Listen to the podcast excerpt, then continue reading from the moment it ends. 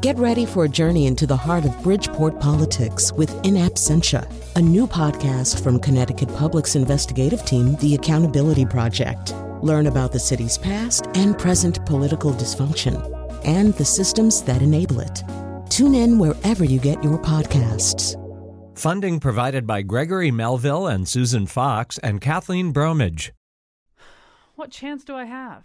I had a dream of running a campaign based on bimetallism, the Mayflower Declaration, and Carneiro's circumscription theory. But the major parties have the machines and the money. Abe Lincoln had powerful opponents, so did every other dreamer who ever tried to lift his thought up off the ground. Odds against him didn't stop those people. They were fools that way. All the good that ever came into this world came from fools with faith like that.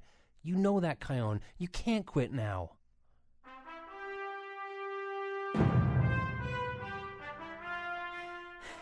You're right. I'm gonna get up there with that lady that's up on top of this Capitol dome, that lady that stands for liberty. Take a look at this country through her eyes if you really want to see something, and you won't just see scenery. You'll see the whole parade of what people carved out for themselves after centuries of fighting, fighting for something better than just jungle law, fighting so we can stand on our own two feet, free and decent like we were created, no matter what race, color, or creed. That's what you'd see. We're gonna run this campaign the old fashioned way. Let's go make 20 trays of lasagna. We'll have a big supper and ask everybody to kick in 10 bucks. We'll use the money to buy lawn signs. Really? You want me to go make lasagna just so I can run for office? Hold on, can you turn off that music for a second? Thanks, there's this Walking Dead marathon on right now, and I just planned my whole weekend around it, so. You can't be serious. You would give up the fight against the two political machines to restore the power of government to the people this democracy was meant to serve just so you could. Hey, are you even listening to me? Don't go out there, Sasha! We didn't want to hurt you. Are they eating that guy's leg? Mm-hmm. We didn't want to pull you away from your group or scare you. But they're not zombies. Nope, they're cannibals. That guy Gareth is their leader. You're gonna die, Gareth. Rick is gonna wipe that smirk off your face with a machete.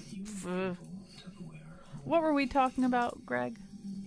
I forget. That's fair play. Now we're out here like everybody else. Well, anyway, I'm sure other people will carry on the fight against the big political machines. People who aren't afraid to spend their tears and treasure on the battle for a true democracy. This radio show will celebrate their courage and commitment. And now he's still bitter over his third party bid for Pharaoh. Colin McEnroe. Yeah, it turns out it's even less democratic uh, in a race for Pharaoh. So um, let me tell you about what we're doing here today and, and kind of why, too. So, um, you know, you might have heard in, in the, the speeches that were given there in the intro a little echo of Mr. Smith Goes to Washington. But as I said before, Mr. Smith Goes to Washington is really about somebody appointed to office after a coin flip lands on its edge. The real Mr. and Mrs. Smiths have a much harder time. The people who are not fettered by the constraints of, uh, of major political parties, they have a much harder time getting elected. And I started thinking about this in particular, or, or at least what echoes through my head whenever we get ready to do this show, which we do every election cycle is actually um, applies not to a third party candidate or a write-in candidate, but to um, it, it's a, it's a memory from 2006 when Ned Lamont was challenging Joe Lieberman, and in the first debate, Joe Lieberman kept almost kind of taunting Lamont by saying, "Who is Ned Lamont? Who is he? Who is? And we don't know who he is. Who is he?" And I was sitting there watching it on home on my TV, and I really I was almost cheering him on to say, "Just turn to him and say, who do I need to be?" Because I'll tell you who I am. I'm somebody who thinks he could do the job better than you do. It. That's who I am. Who else do I need to be besides that? I mean, isn't that the way our system works? Well, ideally, it's the way our system works. But there are a lot of people, and four of them are sitting in this room right now, who think that they could do a better job than the people running for the major uh, for, from the major parties. Um, they think there's not enough choice in modern election cycles, and so they've made their own way um, through different paths. And so every two years, we uh, we do this show now. Perhaps unfortunately, initially uh, we commissioned a, a, theme song for the show. We hired uh, Henry Mancini to write it for us, uh, and maybe we chose the wrong term at the time because uh, what we typically call this show every two years when we do it is. One, two, three, four. Get to know your fringe candidate. Retrospectively, fringe candidates was not the right choice. But we're stuck with a song now. We hired a lot of other recording artists like Jill Sobule and hip hop artists uh, self suffice to do versions of it. So we're just sort of stuck with it. I apologize to the people in the studio. Let me tell you who they are. Rolf Maurer is uh, running as a candidate for state controller with the Green Party, but also running as a write in candidate for state treasurer. I didn't even know you could do that. We'll find out more about that as we go on. Uh, Mayor Ernest Eldridge is a candidate for state representative in the 49th district of Windham and Willimantic. He's uh, the mayor of Windham. Uh, he's uh, running for he's running on the Bottom Line Party ticket. Uh, Todd Cheney is a write-in candidate for state senate in the sixth district of New Britain and Berlin, and Linda Louise Lacasse Ernie Eldridge and Linda Louise Lacasse, apparently you have to have an alliterative name to do this, uh, is uh, a petitioning candidate for state representative in the 52nd District, which is Somers and Stafford. Um, as we go along here today, you may have questions about why they've chosen to go this route, uh, how difficult it is. Uh, 860 275 7266. 860-275-7266. So Ernie, as you're sitting on my immediate uh, right, I'll, I'll start with you. I mean, I think one common thread going around this table is that notion that there isn't really enough choice. And I assume that's one reason why you're doing what you're doing.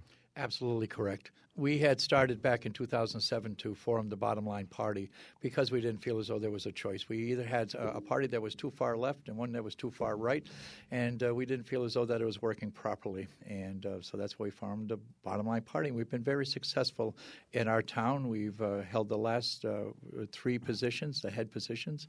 Uh, we had a first selectman, and then we changed to a town manager, uh, mayor form of government, and I've held the post. I was reelected in November. So, uh, is there a specific ideology that, that the bottom line party sums up? Is there something that's a, a common thread running through all those candidacies? Absolutely correct. People before politics. It, it's a simple thread. I've, I've heard it on other uh, people's uh, when they're giving out advertisement as far as them running, but uh, that, that came from ours. People before politics. Accountability is a, is a big thing, and, uh, and I don't feel as though that a lot of the uh, major parties are accountable for what their actions are, and I think that the bottom line party can serve them better. I mean, a lot of people people would say, well, I could run a people before politics campaign as a Democrat or a Republican. Why, why, why do I need to start a, a whole new party and, and, and introduce that new element? Well, as I said before, one is too far left, the other is too far right. We run kind of the middle of the road, is where I run. I, I, I sometimes can be conservative, sometimes I can be the other way. But uh, I think that it's just what the people would like is to have someone that's accountable, someone that they can talk to, someone they can sit down. And being successful, I mean, I've reelected as mayor, so we must be doing something correctly. Uh, indeed. So as we go along here, as I said, if you have a question, 860 275 7266. 860 275 7266. Uh, before I introduce the other three, I'm going to say that we're going to talk with each one of them about what they specifically believe, why it is that they uh, are running what uh, set of uh, what their essentially what their platform is. Or, uh, but we're also going to talk about the difficulties of this. Uh, it's uh, Willimantic, I think, is kind of an exception, and, just the, the degree to which third party politics uh, have worked pretty well there. Uh, but by and large, this is a pretty hard thing to do. There's some real structural impediments to it. we'll talk about what those are to, to, as we go along. So, um, Rolf Maurer, you really are doing kind of a remarkable thing. You're the Green Party's candidate for controller. You're a write-in candidate for treasurer. Maybe before we go through some of your ideas, and, and you have a lot of ideas. I just went through a three page small type list of uh, your a lot of really interesting ideas that you've got. Before we start out on those, though, why are you running for two offices at once? Well, for the Green Party, it's about boosting our visibility. Uh, there are many barriers for what I prefer the term additional parties as opposed to third parties. Uh, in terms of how the media operates, public perception shaped by the media, um, to a large extent what's going on with the Secretary of State's office and what I've seen over the years running for various offices going on in the polls. Um, so it is it's it's admissible to run for two offices. You can't, of course, if you win, by you know the remote chance you win for both offices, you can't hold both of them if it's even physically possible. That would be illegal. Um, and of course, um, in 2000, uh, Joe Lieberman ran both as uh, vice president and also was re- trying to run to retain his position in the Senate. So it's not without precedence. No, it's not without precedent. It was a little bit more unusual to be running for two uh, essentially adjacent constitutional offices mm-hmm. at the mm-hmm. same time. But but Godspeed is what I say. uh, and and just just quickly, just sketch out a few of the ideas that you think are are are, are keys to your candidacy? Uh, well, my platform statement it revolves pretty much about three or four concepts. Um, transitioning to a hemp-based uh, economic infrastructure for the state of Connecticut. Uh, just recently that uh, the latest version of the Farm Bill has a provision to legalize um, a hemp industry in the United States, and now there are ten states that are looking to legalize it. Not not um, cannabis, but hemp. Mm-hmm. Um, in, what, what, in what sense? I never understand this. Always has to be explained to me anew. But I feel like I've you know owned I don't know clothing that was made out of hemp and stuff that was. I mean, in what sense is hemp not legal and in need of legalization? Uh, well, it used to be legal in this country, uh, of course, you know, in the founding days. And um, it was rendered illegal before World War II, then it was made legal, and then it became illegal again. And it was part of the war effort for war material. Um, but the, the, neat thing about it is that it's very diverse. You can do so many things with it. Um, can make, of course, um, foodstuffs, uh, supplements, nutrients. We're finding out there are a lot of medical applications for cannabis alone, which is, of course, a related plant. And um, most famously, it's known that Henry Ford produced a prototype automobile that ran on hemp fuel. Um, so it is an it's an incredibly uh, versatile substance. Yeah. All right, so hemp. Uh, mention one or two other uh, ideas. Oh, plastics. Mm. Oh no, I mean mention one or two other ideas uh, about your your candidacy. Oh right, yeah. Um, well, uh, another concern, and these are two closely um, related concerns, um, have to do with protecting the electrical grid in Connecticut and potentially the whole country from the prospect of a, a coronal mass ejection. That's like a solar flare, basically. Yeah, this is something that a solar flare produces that can just totally destroy the electrical system. And uh, we've had episodes of like this in the past in the 1920s and I think 1850, late 1850s, uh, when this phenomenon was first uh, identified by, uh, um, his name was Carrington, uh, a British uh, scientist. And back then, you know, the extent of electrical and communication technology was telegraph systems. And they were all burned out because of this thing. And we should, so we should, I mean, a coronal mass ejection uh, aimed the, the, right or the wrong way. Uh, I mean, if you think that, that the Halloween outage of a few years ago lasted a long time, that's nothing. It could really crush the grid. It, it, might be months and months and months before the power got back up. Very quickly, ordinarily, this is sort of not the purview of either the comptroller or the treasurer to protect us from uh, solar flares. I mean, what does that have to do with the office you're running for? Or are you just trying to get some important ideas to the forefront? Well, both. But in the case of what I'm running for in this particular instance, I've mentioned this before in previous runs, um, it's a good job generator specifically for Connecticut because if so mm. many military contractors, high tech companies, the utility companies don't want to do anything about this, even though the National Academy of Sciences and NASA brought this issue to Congress. The House completely voted in favor of doing something, Senate didn't because they're closely connected with them. But we have companies like um, United Technologies, Electric Boat, that have the skills to produce countermeasures to protect key areas of our electrical grid and it would be a great jobs generator too, an opportunity for them to get used to diversifying away from just serving the Pentagon because they could sell this material, like uh, surge protectors, to uh, utilities all around the country. Um, a particular concern is uh, nuclear power plants that would be vulnerable to meltdown. We have uh, less than a less than 104 now in the country. They could all potentially become uh, Fukushima scenarios within a week to a month if we have one of these episodes and there's no way to keep the fuel rods cool. And I know in general you've got a lot of ideas. I read your position papers uh, about the transitioning of Connecticut from um, a defense-based, excuse me, a defense-based economy to um, a, a, lot more of these kinds of essentially peacetime but very necessary ideas. You've got a bunch of ideas ab- uh, about that. But l- let me just give you a chance to very quickly name uh, one more uh, idea that's sort of part of your platform this time. Um, well, the related issue that's of concern to me is seeing if we can make Connecticut a TPP free zone, that is the Trans Pacific Partnership.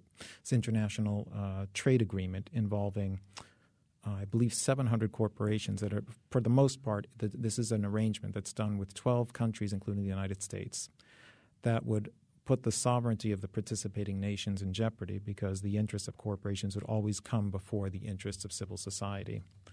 Uh, we found out through WikiLeaks that there are about 24, 25 chapters in it. Only four or five of these of this document actually have to do with uh, issues of trade.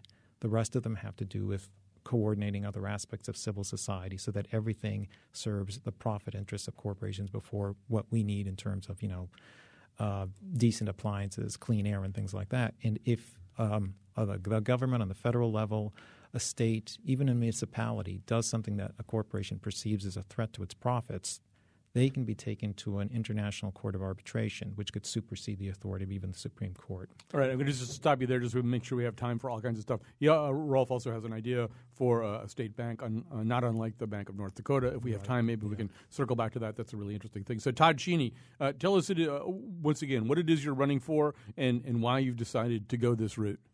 Yeah, so I'm running for the position of state senator in the 6th District, which encompasses New Britain, Berlin, and a piece of Farmington. Uh, the number one reason I decided to put my name out there for this is because Terry Gerratana, the woman who currently holds the position, she's a Democrat, has no opposition in this race. Uh, the Republicans failed to put up a candidate, and no one else wanted to step forward from any party. I decided that the people of New Britain need a choice. There's many people that are happy with what she's done. There's many people that are unhappy with what she's done. I just figured I'd go out there and say, hey, if you need a different choice, I'm here for you. Let me just ask the Joe Lieberman question. Who is Todd Cheney? We don't know. Who is he? Well, who are you? Uh, I'm a lifelong New Britanite that is just willing to listen to the people. I mean, people know that I'm a member of the Green Party, but I have a lot of Republican friends who are behind me. We have very different viewpoints, but we're able to, you know, go grab a beer and talk things over. Um, and, and in general, if you had to mention sort of one idea that symbolizes uh, what you're running for, what what you'd be uh, pushing for as a member of the General Assembly, what would that be? So, my biggest issue is the way the state deals with the education cost sharing formula. I actually got this idea from one of the Republican candidates running for House Representative in the 24th District. Essentially, we just need to overhaul the entire formula, work better. Uh, Bobby Sanchez of the 25th District said he'd like to see the state fund 100% of New Britain's education costs, but he didn't really give a, an idea of how to do that.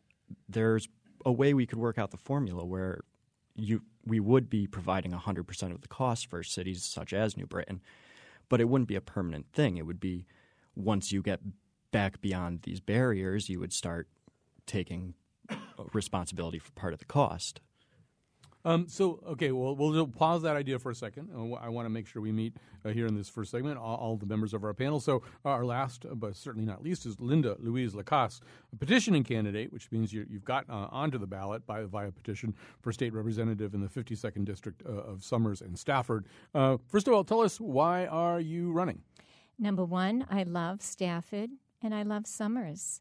I've devoted my last 26 years in charity work in both towns, from the American Legion Executive Board to the Catholic Daughters to the General Federated Women's Clubs, the Rotary, the Northern Connecticut Land Trust. So, and my husband's a soldier, and he has 16 more months, and he's in the National Guard. He was in Afghanistan, and we're very devoted to uh, local politics, state politics, and of course, our nation. Is there a particular thing that you uh, same question I've sort of been asking everybody. I mean, an idea, a policy that, that you're kind of known for that that that uh, energizes your your campaign. First and foremost is my charitable giving.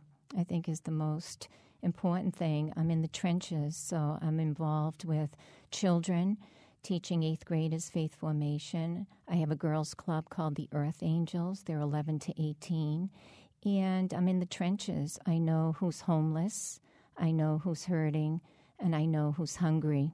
I guess what I'm also asking though is, let's say you got elected uh, to the General Assembly. I mean, would there would there be a bill uh, that you'd be proposing, uh, a particular area of policy that you'd be pursuing? Well, first and foremost, uh, Penny Bacchiochi was the leader of our district for six terms, twelve years, and she didn't win the lieutenant governor's uh, position on the Republican ticket. 108 people from Stafford did not vote for her, and 208 from Somers did not vote for her. That was 316 voters. She won. She lost by a slim margin of 700. And the biggest concern of the people that lived in her district was that she was out of touch with them. So uh, it's real simple. ABC. I'm approachable. I'm available and all aboard. I have an 800 line, 1 800 US Linda. I've had it for 26 years. When cell phones were not part of our game plan, I wanted my four children to always be available to me. And so 87 was US, and 12 years into the game, someone said, Is this 1 800 US Linda? And I said, By golly, it is. 87 is the number of my home. So, first and foremost, I believe every rep should have an 800 line so that they can be available to their constituents, just like a, a priest is available to its congregation or the minister is available. You need to be available if people are hurting. They need to be able to reach you. I'm right in the trenches of Somersville, Connecticut, Route 190. So I live with all the mill houses that are there. And B, I'm a bridge builder. My gift is I'm the oldest of five girls. My mother was a widow at 22, and I've always been the one that had to do things first. Even when it became protecting my little sisters, I was there, ready, willing, and able. And C, Connecticut still is the Constitution state. So our culture, our Constitution is being compromised, and I believe we, the people, in order to form a more perfect union, establish justice, ensure domestic tranquility, provide for the common defense, promote the general welfare, and last but not least, um, just um, be there. Be there. Right, so you've plagiarized your entire campaign statement. Uh, no, I'm just kidding. Um, all right, so Rah, rah, tiskumba for you, Colin. all right, so here Why we go. Why reinvent the wheel? Right, exactly. uh, so let's grab a quick break here. Uh, I want to talk to th- these uh, folks about just how hard this really is, particularly if you don't live in Willimantic. Uh, we'll come back after this. No, know your French candidates. Are you rolling on this, Patrick? Okay. I said, get to know your French candidates. crazy ass fringe candidates. Not a chance in hell of getting elected, fringe candidates. Fringe candidates. And then you have something, something from the something party, yeah. And then you have him speak, you know, just a little. Yeah, then you have dun dun dun dun dun dun dun. dun. You've gotten into this more than anybody. One, two, three, four.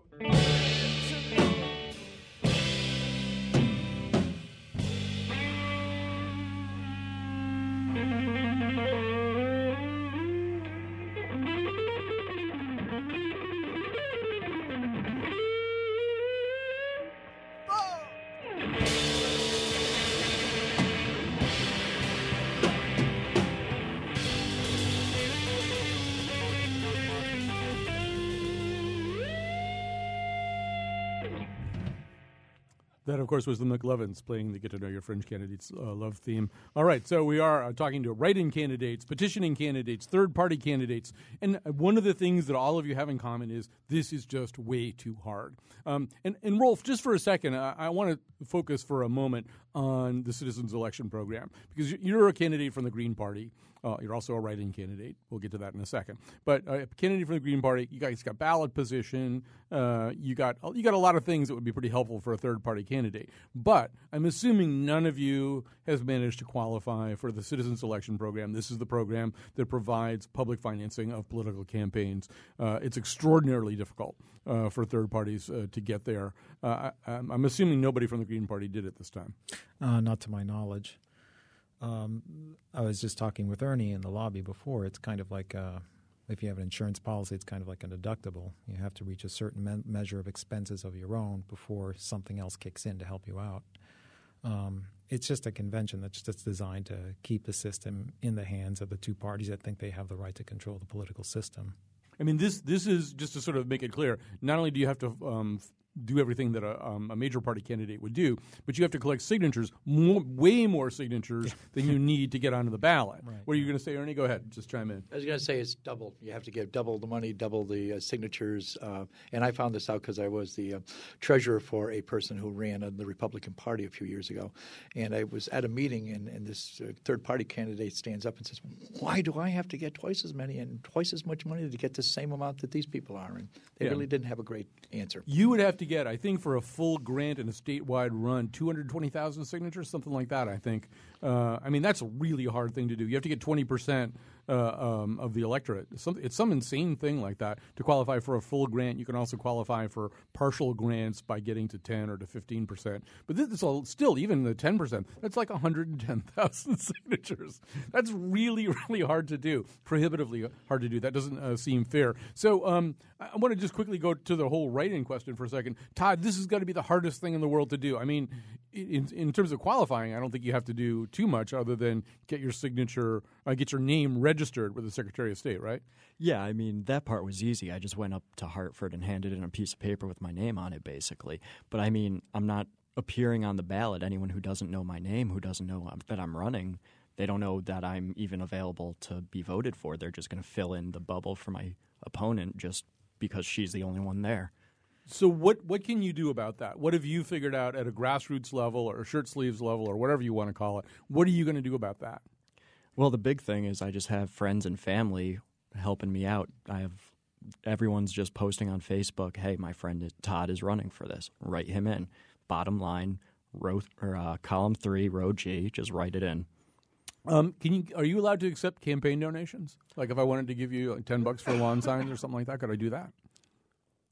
I could, but I could accept campaign co- contributions, but I'm not because it significantly complicates the process.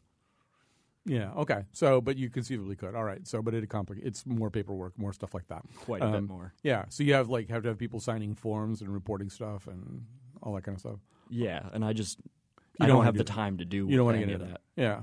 So, um, Ernie, I mean, I think you've been able to see this a few different ways, right? I mean, from uh, different perspectives, from this perspective of conventional politics, from uh, the convention of third-party politics. Um, I mean, how, how does it look to you in terms of the barriers? You, you've managed to establish the bottom line party in your town, anyway, as you know, not just an ad hoc thing, but an ongoing multi-cycle force. Absolutely, absolutely. My, my ace in the hole was that I was on zoning board of appeals for like ten years, and I was a selectman, and then I was also uh, elected as mayor. So I have name recognition, which always helps when you're running for anywhere. But uh, as far as the state rep, you need a little more than just name recognition. You need a little bit of, you know, oomph in what you're going to do. But last uh, two uh, last year, I ran into a barrier. Uh, what happened was the the Democrats and Republicans had put bill together, and it was a two-page line in a 90-page document that said that the third parties had to sign an extra piece of paper saying that they're running for whatever office. And uh, the town clerk did not pick up on it. They did not send it to the third party, our chairperson. And so it came down to a point where Ernie can't be on the ballot. Uh, what do you mean Ernie can't be on the ballot? He can't be on the ballot. So we had to go to court, get a judge to give us a judgment against the town clerk, and force that person to be on, force that person to put me on the ballot. And uh, so they, have tried to put barriers in your way. There's just absolutely no doubt about it. It was because I believe what had happened was some candidate was put on a, a third party ballot that said, I didn't plan on that. Nobody told me or asked me to be on that ballot. So they decided that it, it, they would put a little barrier in your way. But um, it's it's something that's unusual. And Denise Merrill and I are, are very good friends. And I called Denise and I said, "Hey, you got to straighten this out." And she said, "I can't do a thing about it." So, but we ended up going to court, and there was other people also over Middletown and, and Belltown in that area. Some of those lost their third party bid because I, of that. I think last cycle around we had somebody from Middletown who was mm-hmm. in the middle of a fight, not unlike yours. Yes. So, Linda, um, I know one thing that you believe is that we live in, in a new era. Not only do you have a one eight hundred phone line from the from the 1980s, but I mean we live in a, an era of social media, or maybe you can kind of go around some of the typical barriers and, and get in touch with people using other kinds of means. How's that work so far? Well, I have my 1 800 US Linda banners all over the place, from mm-hmm. Stafford to Somers.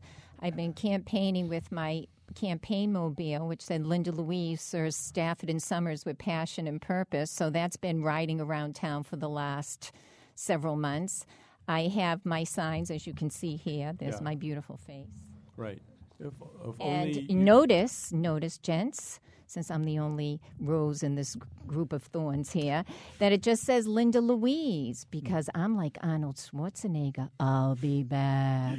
and I don't like to waste paper because if you waste paper, what happens? We throw it in the trash bins. Not this sign. This is going to be used from now until the Messiah comes, baby. Watch out. If and can- there's my face, just in case. If you can overcome your natural streak of shyness and reticence, I think you may uh, uh, have something. Now, uh, my understanding, correct me if I'm wrong, I think you tried to petition into the Republican primary uh, initially, and, and that didn't work uh, out too well for you, right? Well, it worked out beautifully. I, there was a glitch, though. I, being unfamiliar with the particulars, I didn't realize that the Democrats that switched to Republicans had a 90 day grace period. Yes. So 13 of those people didn't count. And then another dear neighbor and friend, she got 13 signatures, but she neglected to notarize it with the Notary Republic. So I was three signatures short. But you know what? It was divine providence because my intention was always to be unaffiliated because come heaven or high water, I was going to be on that ballot no matter what. Mm-hmm. Actually, uh, Providence voters are not allowed to vote in uh, Stafford or Somers. Uh, uh, but um, all right. So, by the way, as we go along here, we'll take Dan's call in just a second 860 275 7266. Rolf, how complicated is all the paperwork? Um, well, in my experience, we've had to go to uh, the Secretary of State's office a couple of times. Uh, first time, I submitted a form to get a petition so I could collect signatures. Uh, when I was running for state representative, I got a phone call from the um, uh, the office stating that they weren't even going to send the form to me because it was already too late. So we had to go there to prove to them that we did in fact send it on time, and it came down to an issue that it was a matter of somebody picking up the, le- the mail from a mailbox and walking it across the hall or to another building, and that was the reason for the delay. So I ended up having to run as a write-in candidate.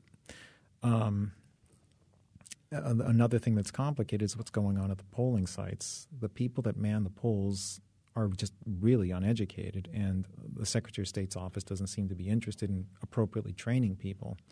So, you know, I'm as a write-in candidate for treasurer. Uh, Todd's running as a write-in candidate.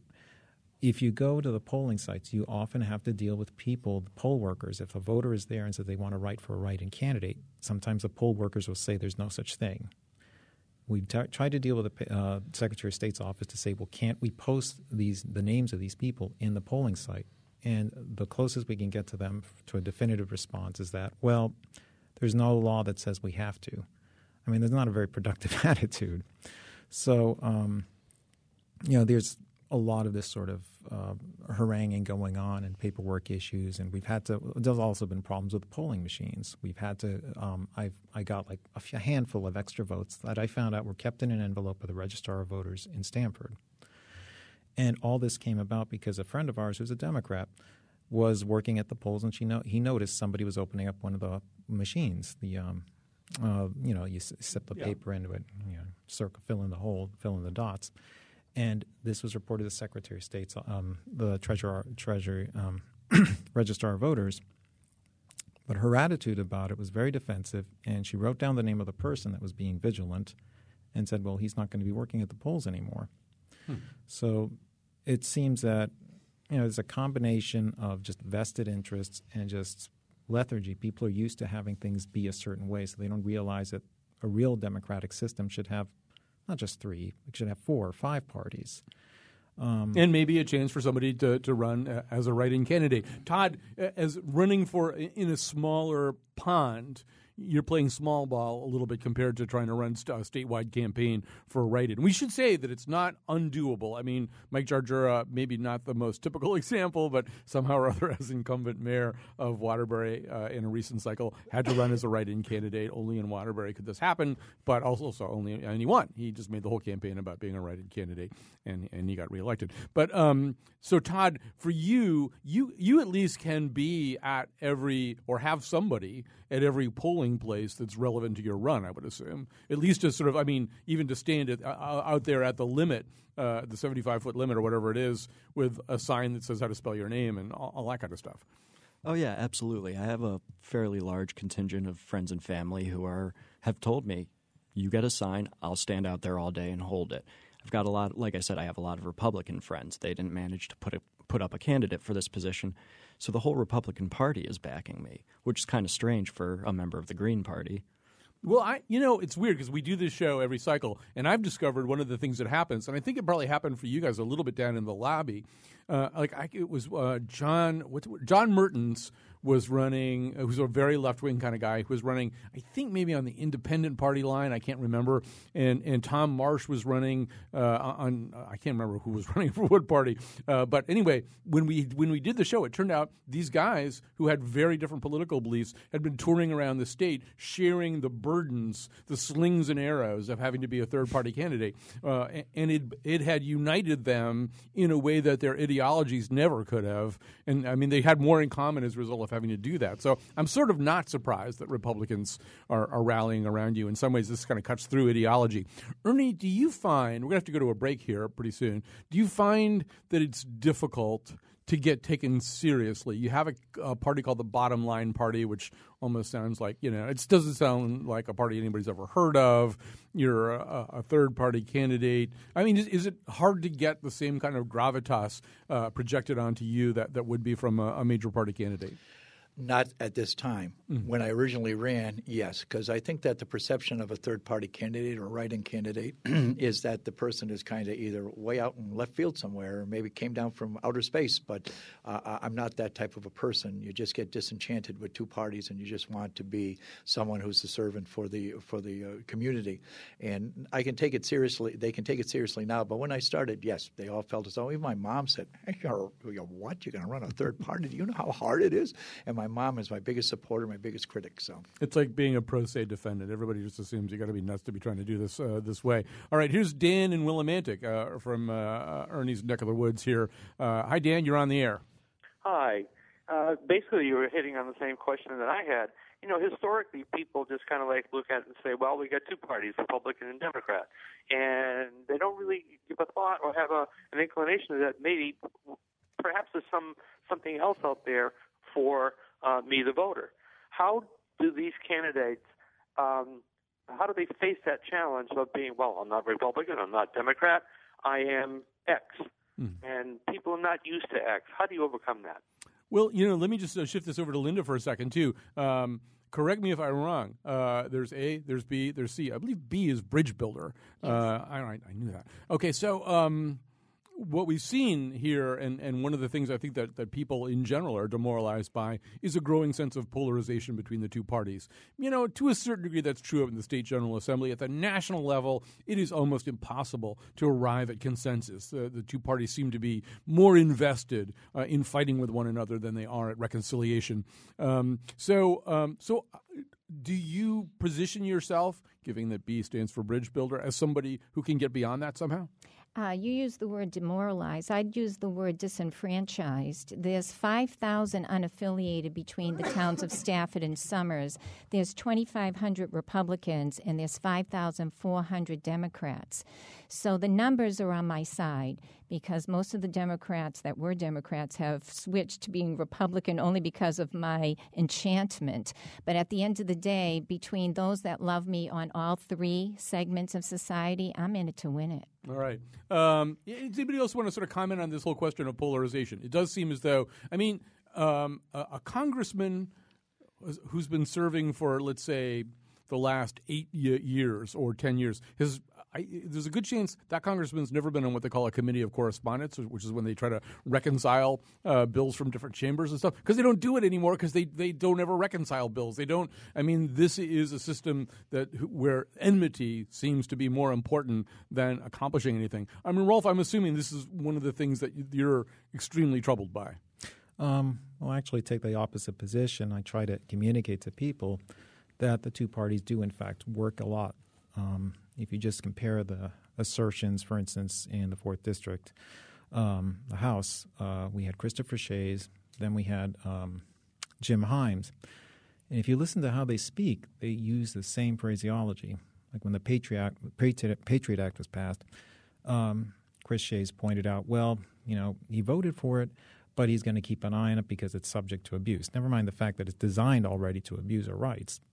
Then Himes comes along, and then with the passage of the National Defense Authorization Act, he says exactly the same thing. I'm going to keep an eye on it.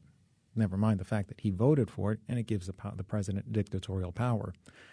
Um, so I like to point out for another example is that speaking of National Defense Authorization Act, Obama ran against um, Uh, McCain, after he won the election, won his second term, this was passed. It allows him to essentially abduct any U.S. citizen, put them in a kangaroo court situation associated with terrorism without, you know, meeting your, you know, you know having um, uh, habeas corpus is pretty much thrown out the window. And um, now the president has fought. You know, he won, lost, lost, lost a suit in New York, uh, led by uh, Chris Hedges and other journalists, but he took it to a higher court, took it to the Supreme Court to appeal it because he wants his authority for the presidency. But the interesting thing is that the current version of the National Defense Authorization Act was co-sponsored by uh, John McCain. Mm-hmm.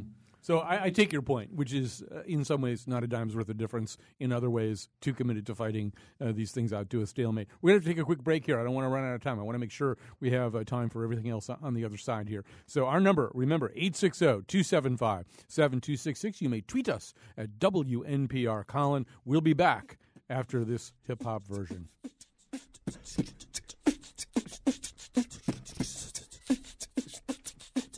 Get to know the candidates on the fringe. Everything they do is bound to impinge. They make a lot of noise like a squeaky hinge. Everything they represent, it's got kind of a tinge. Maybe they're nosy and maybe they're pesky. They get messed up like Ken Krayeske. It's kind of hard to represent when you're vanilla ice, so I'm handing it off to self suffice. Oh, self suffice. Got some advice. Cause you know a lot of politicians get hated. But it's just because they're not nominated. A lot of more people need to have their voice. It's called representation, the point of taxation. When we come through, let's have an examination of the fringe candidates. And for matter of fact, let's end the discussion when we shout out to people just like Chris Hutchinson, who be saying their own points of view, even if it might be annoying you.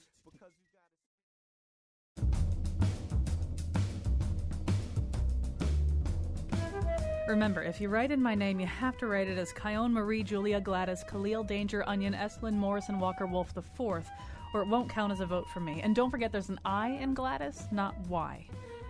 Today's show was produced by Betsy Kaplan and me, with help from our interns Jackie Filson and Josh Nalea. Greg Hill appeared in the intro and tweets for us at WNPR Colin.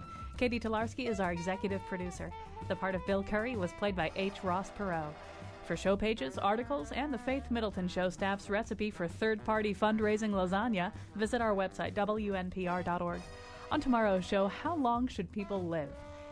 And now, back to Colin. Yeah, tomorrow's show is uh, particularly based on uh, the latest medical advances in life extension and the and the anticipated medical advances in life extension. Uh, it's going to be um, the case that what we think of as a normal uh, human lifespan will, in fact, be extended by many many years. But is this a good thing? Is it an ethical thing? Are there other things that we need to uh, consider as we extend people's lifespan, lifespans well into the 100s?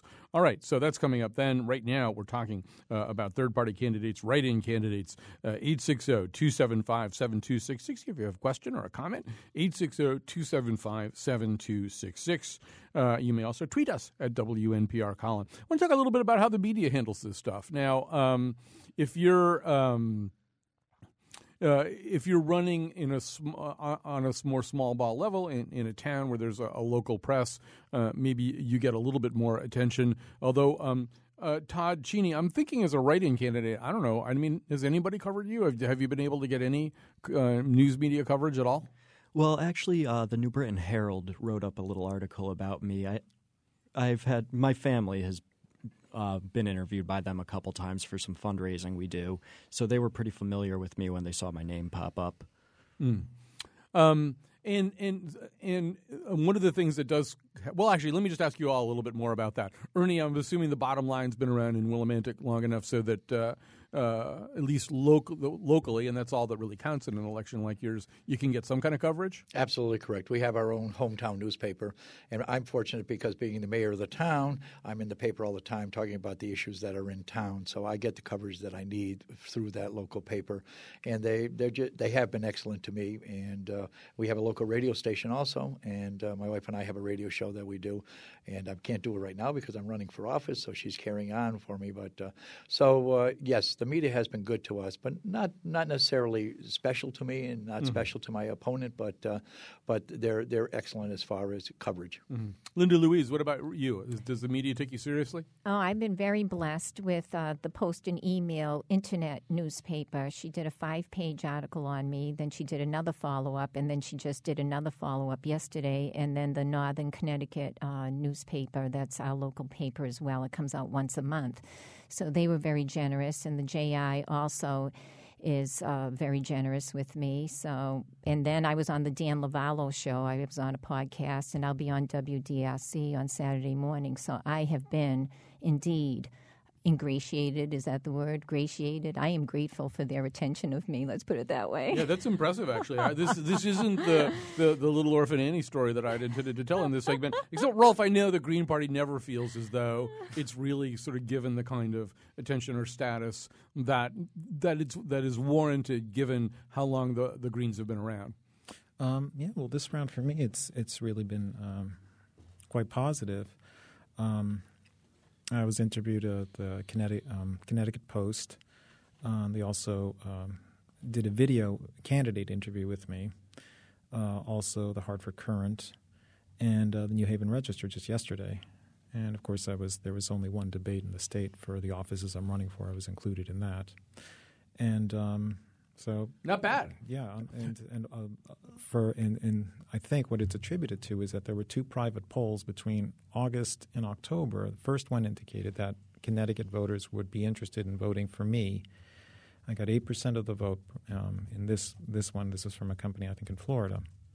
The next one that was found out through um, uh, one of the reporters, uh, the Hartford Courant, and this is why they called me in, I believe, for um, the editorial interview, was uh, the reporter looked it up, but he used a different polling organization in, I think, uh, North Carolina, and they found that my uh, rating had increased to 12%. So I attribute this that people are just looking for other options. It's, it's quite clear that with the two parties that we have, and they're sort of like two branches of one corporate interest, that the uh, similarities are becoming obvious, more obviously greater than the differences. All right, you know, we actually sent um, one of our roving reporters out on the street to ask about uh, third-party candidates.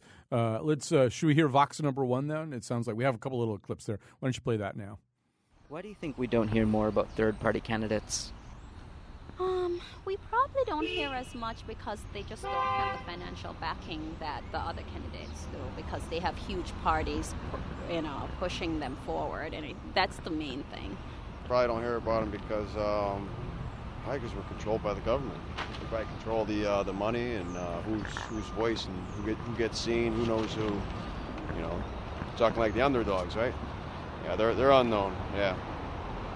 I feel like the news sometimes is biased and can be strong armed, and we don't hear about candidates that we should hear about, and there should be more of a grassroots movement so we can understand more.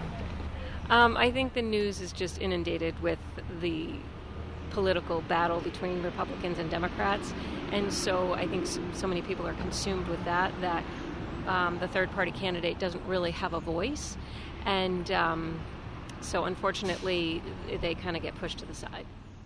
I think Josh Nalea collected those vo- voices. I think we have some more too. We'll put it up on our website, wnpr.org, later. Um, very quickly, running out of time here. Um, only, it only really applies, I think, to two of you. Uh, not an issue for Todd. I think uh, less of an issue for Ernie. But uh, the word spoiler, the S word, comes up sometimes. Uh, it probably comes up maybe a little bit for Linda Louise and, and, for you, Rolf. Uh, Linda Louise, is, has anybody called you a spoiler? Said that you're basically going to. I assume that if you pulled votes from anybody, you'd pull votes from the Republican nominee. The S word is salvation, not spoiler. Okay. And Ralph, I agree with you. It's the same bird with two different wings, the I wing and the D wing. I believe I am a refreshment to what's out there. Yeah. People cannot wait to see me at that LOB, and I'm looking forward to it. All right. Uh, I can't wait to see you at the LOB. Uh, I, so I promise you that. So, um, Rolf, what about that? How about the S word? Um, well, when I first heard about it, I was talking about this in the lobby uh, with the others. Um, I'm assuming the term didn't exist before the 2000 election. But for me, that's just an admission that the two prevailing parties don't want. It's an admission they only want them to be defining the race. Um, if they were really interested in a competitive race, they would be welcoming of other entrants.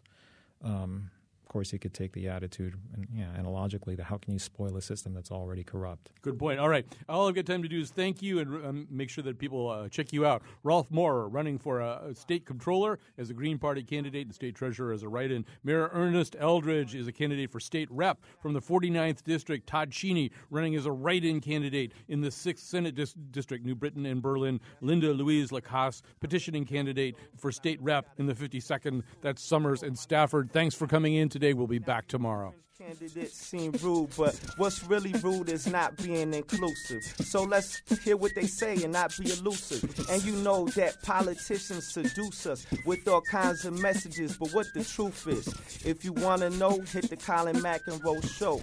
Mandate, fringe candidates. Fringe candidates. okay, that was perfect. Awesome, you guys.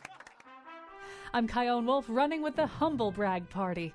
Your inflatable rubber tube should be tax free. It's so much nicer than my 80 foot yacht because you get to be closer to the water.